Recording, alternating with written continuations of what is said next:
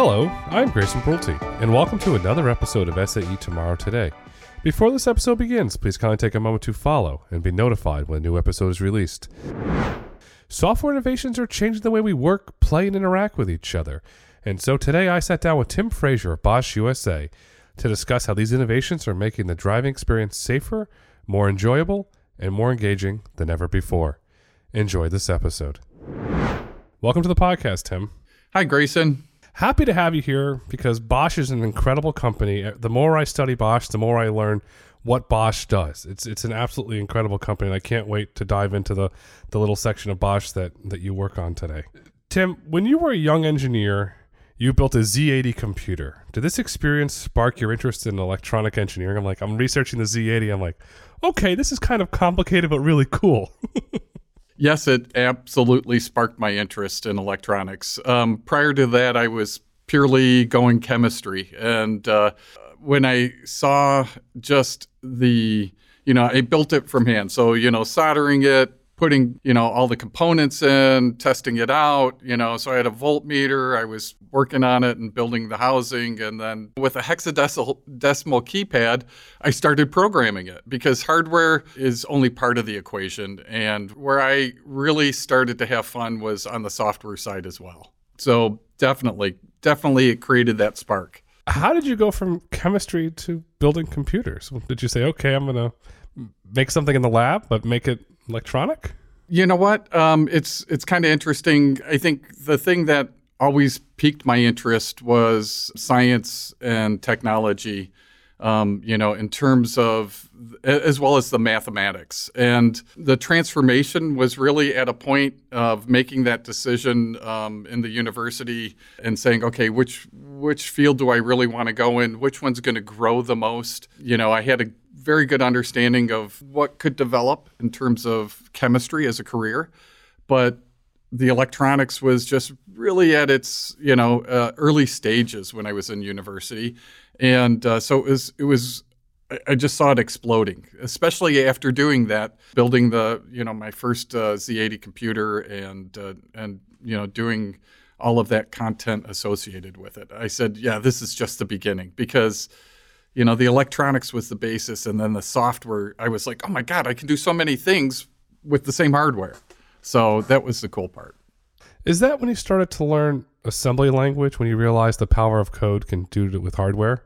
yeah and that's what i call really close coupling. Uh, back then with that z80 micro that i was building in my basement it was really interesting because a hexadecimal keypad you know, it's just 16 digits. It's like the old phones where you try to text and hit seven three times in order to get T out or something like that, right? But was using four hexadecimal string in order to create a command which correlated to uh, something happening in the the CPU and loading registers and transferring data and doing mathematic functions. It's really what I call hardware coupled software. So it's really connected closely. So yeah, that's that was really interesting. Assembly at that point was the basis for interacting with the electronics. Is that what led you to studying the Bosch handbook? We said, okay, Bosch is this incredible company.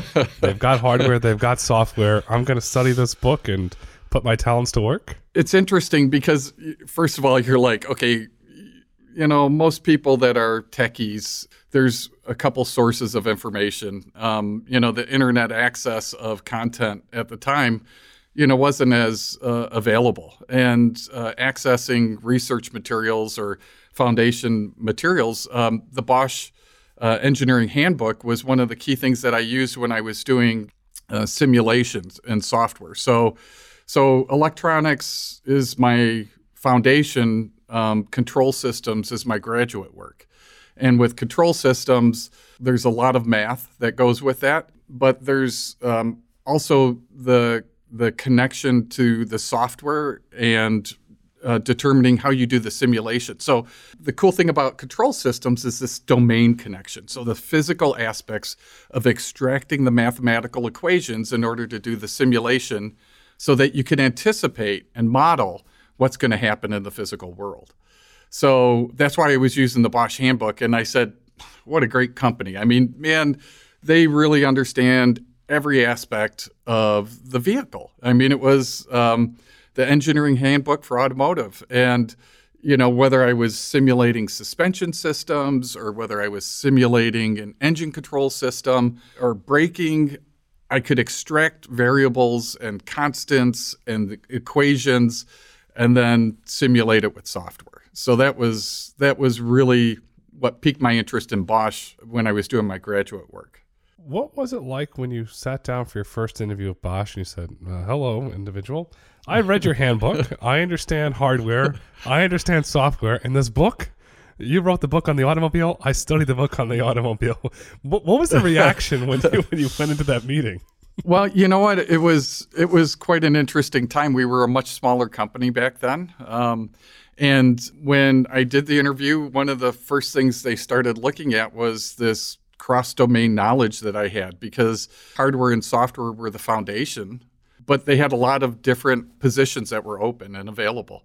And so little did I know that as they were asking me different questions, they started realizing, okay, I could put them in this group or I could put them in this group or, you know, and, you know, relevant to selling, I did use, you, you know, you nailed it. I really did do a, a plug on the uh, the Bosch handbook, and I said, "Hey, you know, I, I use this for you know my I even brought it in my briefcase, okay, um, you know, and uh, I said, hey, it's uh, this is what I used when I was doing my graduate work and some of the simulation. So it was uh, it was really interesting. So I had a couple couple different opportunities where I could go within Bosch because they saw the fit um, and the diversity. Did you show them all the notes that you took when you were studying the book as well?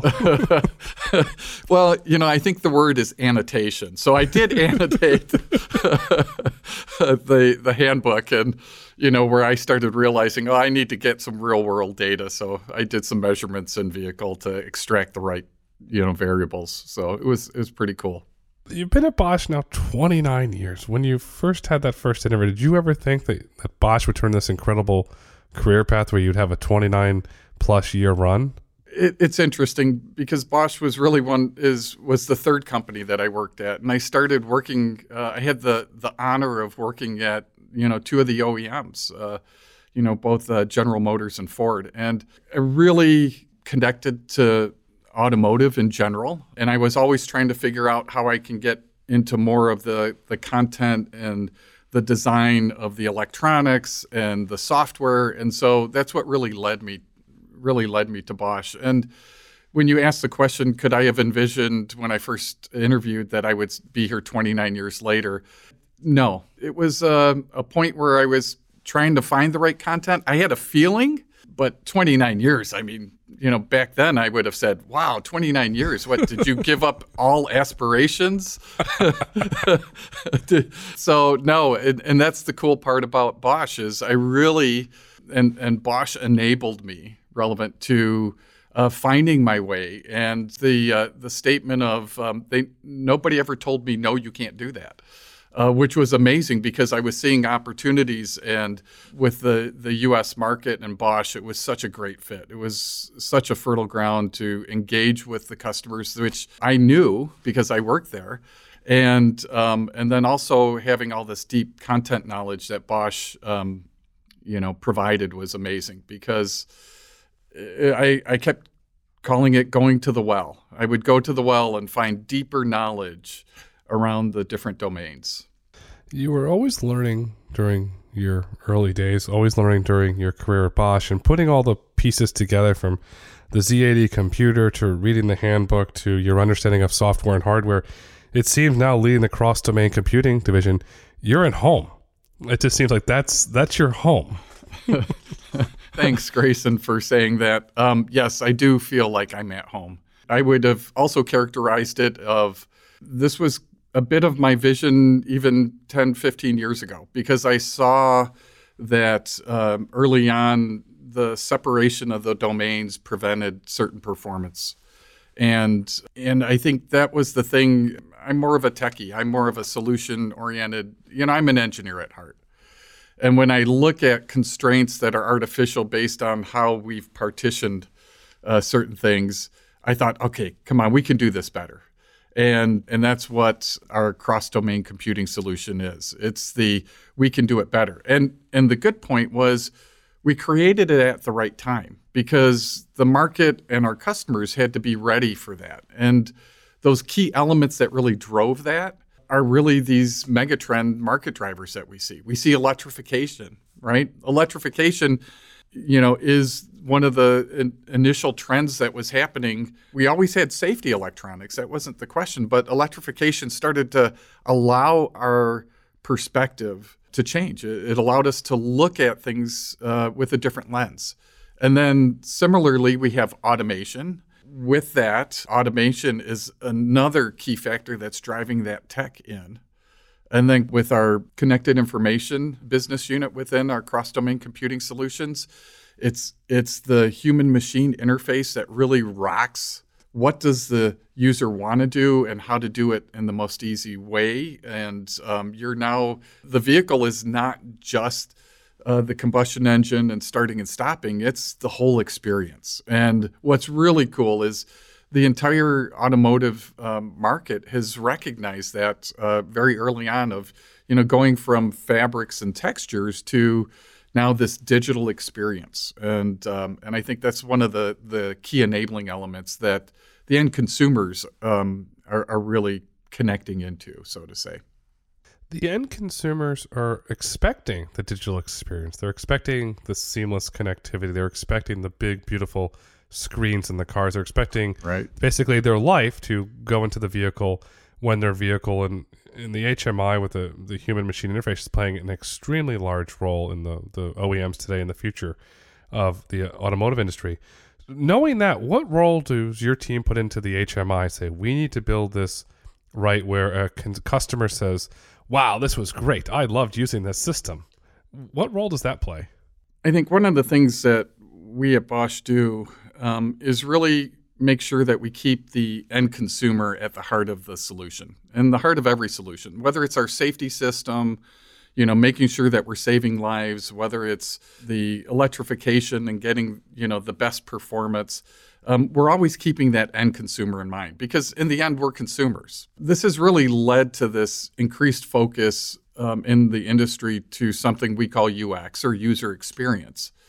And a strong example that we see in, you know, I mentioned it already this connection, this cross domain computing solution team is this connected information systems group. And it's whether you're displaying the information, displaying the relevant information, understanding what's happening with the the driver. So having driver monitoring systems in place so that you're recognizing possible intent associated what they're, with what they're doing. You know, it gives us a tremendous amount of information to to create that seamless interface to the vehicle, to uh, anticipate the intent um, or help extrapolate possible intent um, you know, of the driver. And I think that's that's um, a key element here. Is let's create that human machine connected interface to be something that's natural, um, and and or how we've been trained by other digital devices so that it feels natural. That that's a really good point about natural because we've become used to it doing what we want. You turn on your if you have an, uh, a Roku or an Apple TV, you turn it on. It it has the last show that you left on and you want that same experience in your vehicle to do what it's supposed to do, like the other technology in your life. And you mentioned driver monitoring, and it's becoming a, a big debate now, both on the, the national level and the state level. How is Bosch working to develop these solutions? Because Bosch has the the engineering chops, has the the customers, and you have a an incredible incredible culture of safety that goes right down to the functional safety of all of your products. So how are you approaching driver monitoring? So driver monitoring, I think, um, is is one of the key things that we looked at, and we we started very early on with driver monitoring with a feature which is driver drowsiness. So we looked at you know what was happening with the individual's eyes over a period of time. We would use other factors like you know what was happening with the steering wheel. You know, was the driver still engaged physically? Because you know when you start to get drowsy, you you know just kind of start you you have less uh, driver inputs or turning inputs. So that driver monitoring was something that was a key element that we had had done years ago. Now, I think one of the things that with automated driving, you know, you see many elements around level two hands free plus where with the Super Cruise, for example, there's driver monitoring that they've implemented as a key element to make sure that the driver is engaged, even though they're hands free, ensuring that the the driver is ready to take over when necessary, making sure that they're they're they're not sleeping. Elements that that provide a safe experience associated with level two hands free plus. And so so for for looking at the functional safety view and how do we engage with the driver, I think it's it's a key element in addition to ensuring that the the autonomous system is doing exactly what it's supposed to. You know, that's still very highly critical, but also recognizing that it's a driver experience. Okay, and so using user experience with the driver experience, um, you know, it's it's not a true autonomous. So you have to ensure uh, that engagement. Now, the other thing that we're doing is a, a very cool product that we uh, presented at CES, and it's it's called Virtual Visor. So, Virtual Visor is something that um, it's a product that we've developed where it uses an LCD screen, um, and you activate different segments um, of that screen to block the sun. And so, independent of what so you just lower the visor, you can see through it, it's transparent, but it's looking at the sun's position on your face. And, um, and then it's blocking out just by activating one single segment or a series of segments, and it blocks the sun. So think about your old or the existing visor systems. You, you lower it, and it's fundamentally 100% blocking your view in that space.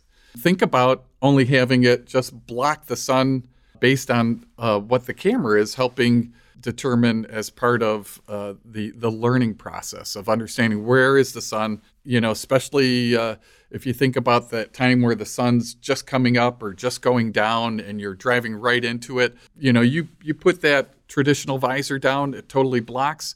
Virtual visor allows just the segments to be activated so you're blocking the sun and still seeing the remainder, uh, the remaining portion of the scene in front of you. So, you know, that's a simple thing where driver monitoring really helps enable new features. Um, and uh, I think that's one of the things that's also very, very exciting because we also went through a user experience process with that.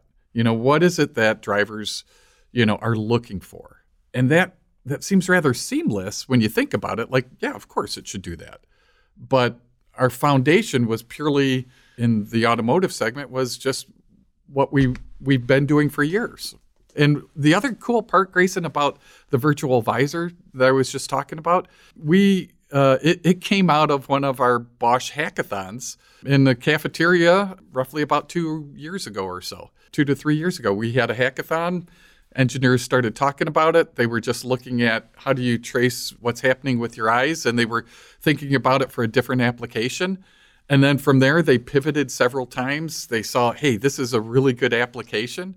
They went and engaged in that customer experience to confirm and validate the problem. It's it's been really exciting. And oh, by the way, software is a major part of that. I want a virtual visor in my car today. To, to me, this is one of the coolest things that I've ever heard because there's many times I used to live in California and drive with the 101 to Santa Barbara with my family, and and that sun would come oh. when you're going over those hills, and you're and you're kind of squinting yep. and you're pulling it down. You're trying to get your sunglasses, putting one visor on the side, one in front. Yep. So you got this little cocoon, so you can actually follow the lanes uh, on the road. I want to dive into this because I think this is one of the coolest things I've heard about in a long time is it software that's enabling the glass for this virtual to go down there? Is there a camera that's looking at the sun or the horizon, determine, okay, there's sun's coming this way, and we know that the sun will go f- uh, fully down at I don't know 15 minutes. Mm-hmm. Could you kind of dive in more on that because you've uncovered something that has meaningful value for anybody that's ever driven a vehicle? It's it's a camera which is mounted roughly where your mirror's at, and it's looking at the face of the driver. So just like a driver monitoring camera okay, driver monitoring system. And so what it does is it's looking at the intensity of the light based on um, what's happening in shadows of, of the um, the face, And what it's doing is looking at where the eyes are. So as you're turning your head, your eyes are also moving. So that camera is seeing what's happening. And then they're also they extrapolate the frame of reference of where is the source coming from based on where the shadows are on the face. So if a light's coming from over, let's say over on, on my right hand side, and I'm turned slightly, you'll see a shadow on you know on my left hand side. And so it, it, it extrapolates that information to understand where's the source of the light. And, um, and then based on that, it puts an interceptive, um, you know, it activates just through electronics um, a single segment or multiple segments in order to, to manage, you know, normal head movement up and down, what's happening in the car, you know, as you're going up the hill or down the hill or, or as, you know, the road's shifting. So it creates a, a, you know enough of a pattern that it it blocks it and it feels very non-disruptive. It's not bouncing all over the place. So that's part of that user experience that I mentioned. Um, so it's it's really exciting. We ended up winning a CES uh, Innovation Award out of the, the the project or the product when we presented it at CES, and uh, you know it's just just a tremendous product that you know, started from a you know a couple of engineers in uh, uh, Plymouth and Farmington Hills, Michigan. I can't wait until your customers start making it an option in the vehicle because for the OEMs that are listening, please call because I'd love to be your first customer for this incredible product. And I'm very opinionated, so I'll be very happy to give you lots of uh, feedback and for the record, I think GM Super Cruise is probably one of the best systems there in the world for because they have a, a, an incredible attention to detail and attention to safety, and their GM is just doing a fantastic job with Super Cruise and Bosch as a whole functional safety division where every new product you have a functional safety officer that's associated to it. Why did Bosch make this incredible commitment to functional safety at the beginning of the project and not at the end? It's like, oh, wait a second, we've got to incorporate safety in here. Well, Grayson, I guess when we look at functional safety, you have to consider it from a total system view. If you look at it purely from a component view, you're always going to come up short because you you constrain your what's actually happening, um, and you can also fundamentally drive some expensive solutions um, in order to compensate on a component level. So really, you have to start at the beginning. You have to do it with the system design and development and you have to start decomposing and deconstructing you know the intent behind the feature. How do you ensure that when it fails the mechanisms are fail safe you're looking at um, and fail safe may mean implementing redundancy or additional software checks having uh, parallel compute you know elements that really can be designed in upfront. And when you design them in upfront you know the cost to implement are not they can be optimized. Um, in terms of the cost, when I talk about cost to implement, it's really the cost in terms of impact on the design. How much additional um, effort are you driving in in creating the product in the safest possible manner, or things that are related to the overall system definition. So you're not adding anything that's that's not necessary, but at the same time you're getting the highest performance in terms of having the functional safety designed in each step and as it gets further decomposed. Because a simple solution, you know, that can be implemented may be the most elegant way um, when it's considered in a system view. Does that system view go down to the semiconductor since Bosch manufactures their own semiconductors? When we look at it from top to bottom, you know, on the semiconductor level, Bosch is very active in semiconductors. We just opened uh, 300 millimeter wafer fab in Dresden, Germany. It's not our only one. So, you know, we have experience on the semiconductor side.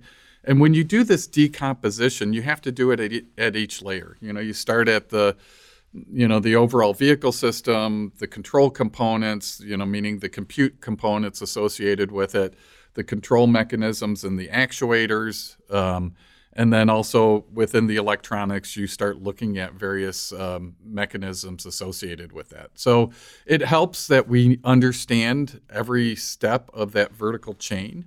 And yes, it's it's very much looked at in terms of how are things designed relevant to the functional performance and the semiconductor level. So it's it's really nice. It's that that going to the well. You know, that was one where we went a mile deep on it you know, and uh, I think that's that's one of the the real unique aspects here. You might have went a mile deep in the well, but the the positive impact on your customers and the end customer mm-hmm.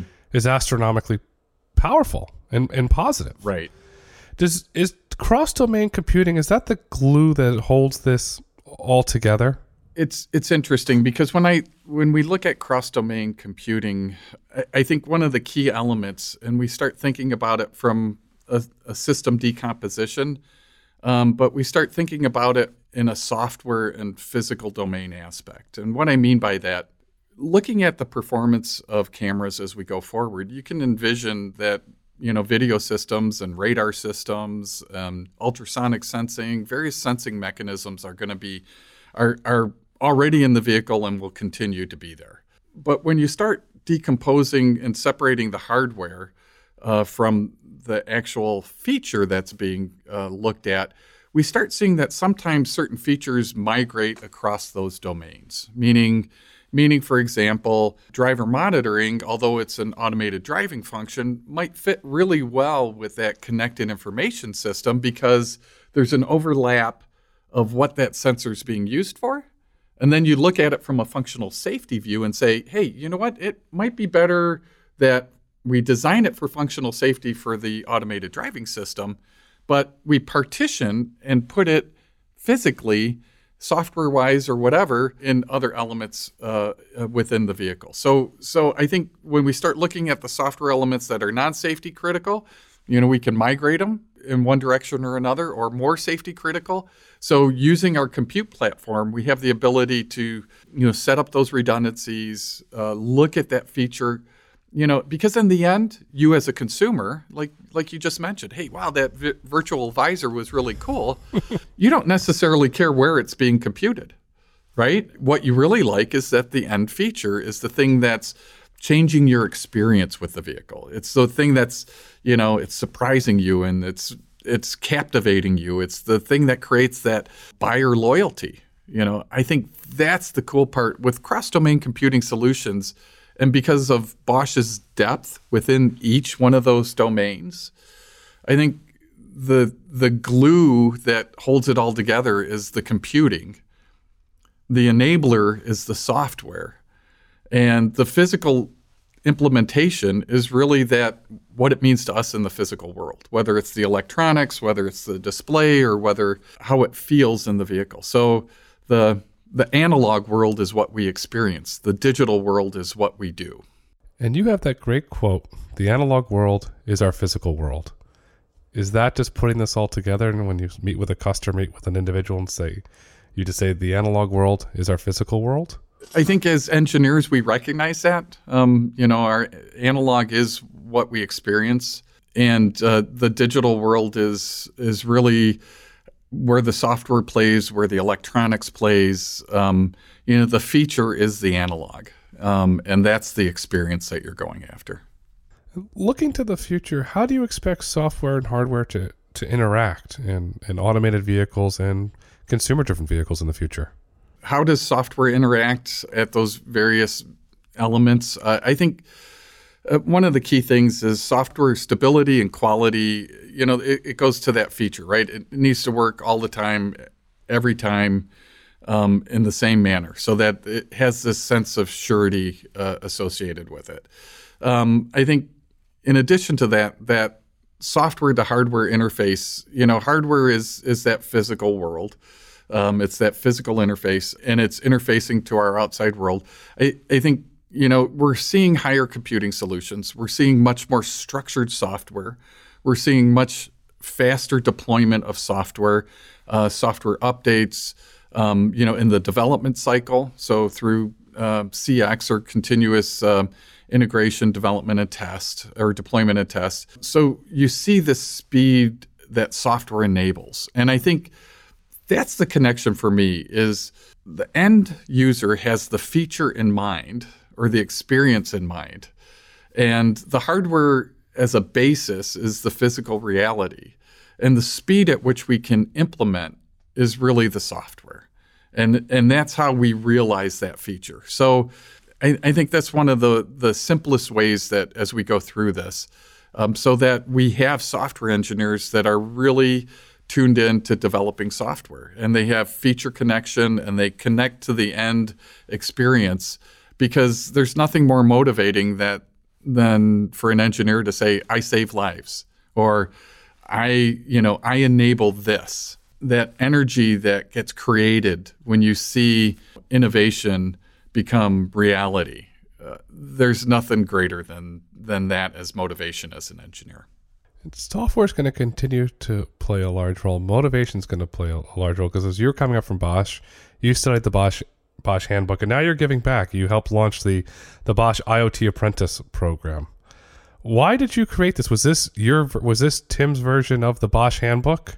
Oh, you know, I can't take all the credit by any means. Actually, what was really insightful was through our CTA organization, uh, which is responsible for uh, sponsoring and creating the Consumer Electronics Show. And our partners with CTA, we engaged with companies like IBM and um, and others uh, like Ford, for example, that are looking at how do we grow the talent. So growing the talent, I think, is one of the key things that we um, look at because buying talent is always an option, but growing it is another continuing sustainable method. And it has to augment how we go forward and how we grow.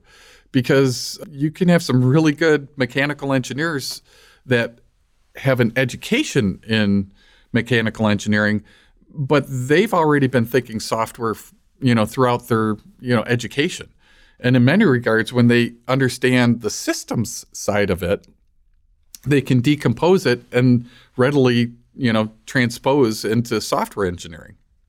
So we started seeing that also with internship programs that we created, that there's people that have a tendency to have uh, or an affinity toward working in those segments. And so growing that skill is something that Bosch has been doing for a very long time through apprenticeship programs. So this was a natural evolution for Bosch, but we needed partners like CTA to help shine a light on it for us. And we worked with the US Department of Labor for certification. So it's not just you know something that's oh well you're a Bosch intern, you know, apprentice program graduate no, you're Department of Labor certified of being a software developer. So, so that's really cool too, because I think um, we have a responsibility not only you know to our company, but we also have a responsibility to the community, and I think that's that's one of the things that rings true with Bosch. Not only that, you're having a positive impact on that individual's life. You're having a positive impact on society, and you you mentioned community. It's not just the apprentice program. Bosch has the Bosch Community Fund you're doing incredible work with schools and communities. Will you please kindly talk about that work? Because the stories I've read, it's had some really positive impact on individuals' lives. Well, Grayson, thanks for asking. Bosch, through our Bosch Community Fund, makes grant investments uh, with a focus on STEM, which is science, technology, engineering, and math, um, in both education as well as environmental education and as well as environmental sustainability. And we're doing this across 30, 39 different sites in North America alone. I think what's really rings true for me is this connection um, that being a longtime Bosch person, I feel connected to our founder in, in, many regards. And, and he was someone who believed in the community, just like great founders of the industry, like, you know, Henry Ford and, and others, you know, Gottlieb Daimler, you know, these fathers of of the industry, they also had a, a significant social responsibility, and and Bosch continues that through the uh, community, the Bosch Community Fund. The other thing that we also connect to with that fund is our signature program of Eco Plus STEM, um, and we actually have the STEM teacher the Bosch Eco STEM Teacher Program Grant Fund, or known as the BEST Grant Program. So we actually not only affect the students, but we really focus on enabling the teachers because, um, you know, what a tremendous profession they selected. And it's our responsibility to help them, to help them create the mindset of and connection and familiarity with tech that's really possible. And for our, our listeners, if you're in education or you're you're based in Southwest Florida, there's an incredible museum, the the Ford uh, Edison winter, where Thomas Edison and Henry Ford got together, and then Firestone also did rubber experiments there as well. So, if you're in the area, it's an incredible way to learn about the automotive industry and how these titans of industry came together to innovate, and they had a really positive impact on the Southwest Florida community when they were down there. Tim, there's been an incredibly awesome common trend on this podcast that's come up several times with different individuals from different backgrounds. First Robotics. You're involved with First Robotics why? What, what is it with the individuals? Maybe we're lucky from the SAE podcast to have them come on, but maybe five or six individuals out of the 50 plus shows we've done have been involved with First Robotics. What is it that attracts these incredible engineers to get involved with First Robotics? First Robotics, is, you know, they're a key nonprofit partner for Bosch. And I think what makes it so real for us as engineers is that the associates are volunteering their personal time. They're giving back. They're giving back to the community. And they, they do this out of a sense of either personal motivation or personal responsibility. And I think within Bosch, you know, we, we sponsor our first teams and we do multiple teams across the country. Um, so it's not just in the Detroit area. Uh, I think the thing that really is exciting about the first robotics program is that it allows this giving back, but it's also it's not just tech. I mean, I think one of the things that we learned as we go forward, whether it's our cross-domain computing solutions group or whether it's, you know, our powertrain solutions group or whatever it is, what we see is that great teams that are diverse are able to solve problems bigger than the individual. And that's one of the cool things about First Robotics is it's not just the tech people that enable First Robotics. It's the fundraising people. It's the media and marketing people. It's the production people or the software engineers that are doing the programming. Or it's the person depending on the test that, you know, the you know, the competition is defining uh, that has a connection to it that figures out something that nobody else could figure to enable their team. So I think team is one of the key elements of First Robotics that makes it so successful. And so you don't have to be an engineer to you know volunteer your time. You can come with the talents you have and you can open up these tremendous doors of opportunity for these students. It's it's phenomenal and it's tremendously rewarding. Great teams solve problems. It's incredibly true in business, it's it's true in sports, it's true in local communities. Great teams solve problems. Thank you for for saying that, Tim. I want to fast forward to the future here because as the world's number one automotive supplier, Yep. what does the future hold for Bosch? It just seems that Bosch is firing on all cylinders, and, uh-huh. it's, and you're like a rocket ship. Since we had a few rocket launches lately, you're just going to the moon. Right. Um, well, so uh, sticking with that combustion view of of uh, um, you know, actually, our our future is really sustainable. It's affordable mobility, and it's contingent on innovation and advanced electronics with computing solutions that enable artificial intelligence and IoT. And IoT is the Internet of Things. And that's that digital experience of how things are interconnected. And for me, these are the disciplines that Bosch has and continues to excel in. So, you know, that's the that's the key thing that I would say, Grayson. You know, that's that's as the number one automotive supplier in the world, that's what the future holds for us. And I think that's the thing that really makes our associates impassioned about what it is that we do. As an end customer, please keep doing what you're doing because it's it's phenomenal. And Tim, as we look to wrap up this extremely insightful conversation where we covered a, a ton of ground, had some good laughs, what would you like the listeners to take away with them? I'd like you to look at it from the the past to the current to the future. And I'm, I'm going to do it in software terms. You know, 10 years ago, vehicles contained about 10 million lines of code. Uh, today, vehicles, we're at about 100 million lines of code, which is roughly 100 times more than the space shuttle. and four times more than a commercial airliner. In the future, with automation and electrification, we're going to see somewhere between 300 to 500 million lines of code. So, with key technologies like artificial intelligence starting to emerge even more, and the role of software, it's only going to continue to increase. So, because so many features and functions are really software dependent and software enabled, software is the key innovation for technical systems. It's that innovation driver that I see right now. It's it's at the crux of everything that we're doing relevant to the user. And at Bosch, we have such a rich history uh, in software and and also that specific domain knowledge that it's really invigorating at this time, at this point in the industry, and in working in these areas that we're focused on meeting those customer expectations. The car is really a smart device on wheels. And it's it's unlike any other time in the the history of the you know automotive industry.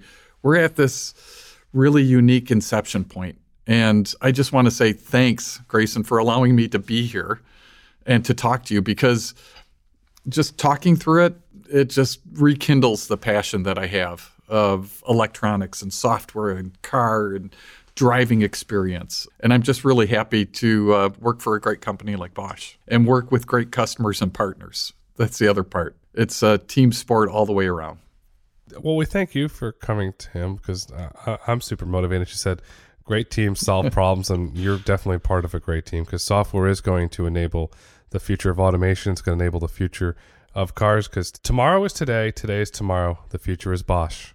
Tim, thank you so much for coming on the SAE Tomorrow Today podcast. Great. Thanks, Grayson. It was a pleasure. Thank you for listening to SAE Tomorrow Today. Be sure to join us next time when I sit down with John K. Mizik, Chief Happy Officer and Head of BMW Genius and A&L Motor Sales, to discuss how BMW geniuses are bridging the gap between complex engineering and the consumer experience. If you've enjoyed this episode and would like to hear more, please kindly rate, review, and let us know what topics you'd like for us to explore next by emailing us at podcast at sae.org.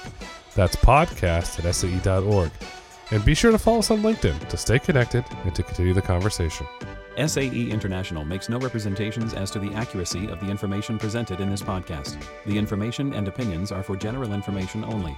SAE International does not endorse, approve, recommend, or certify any information, product, process, service, or organization presented or mentioned in this podcast.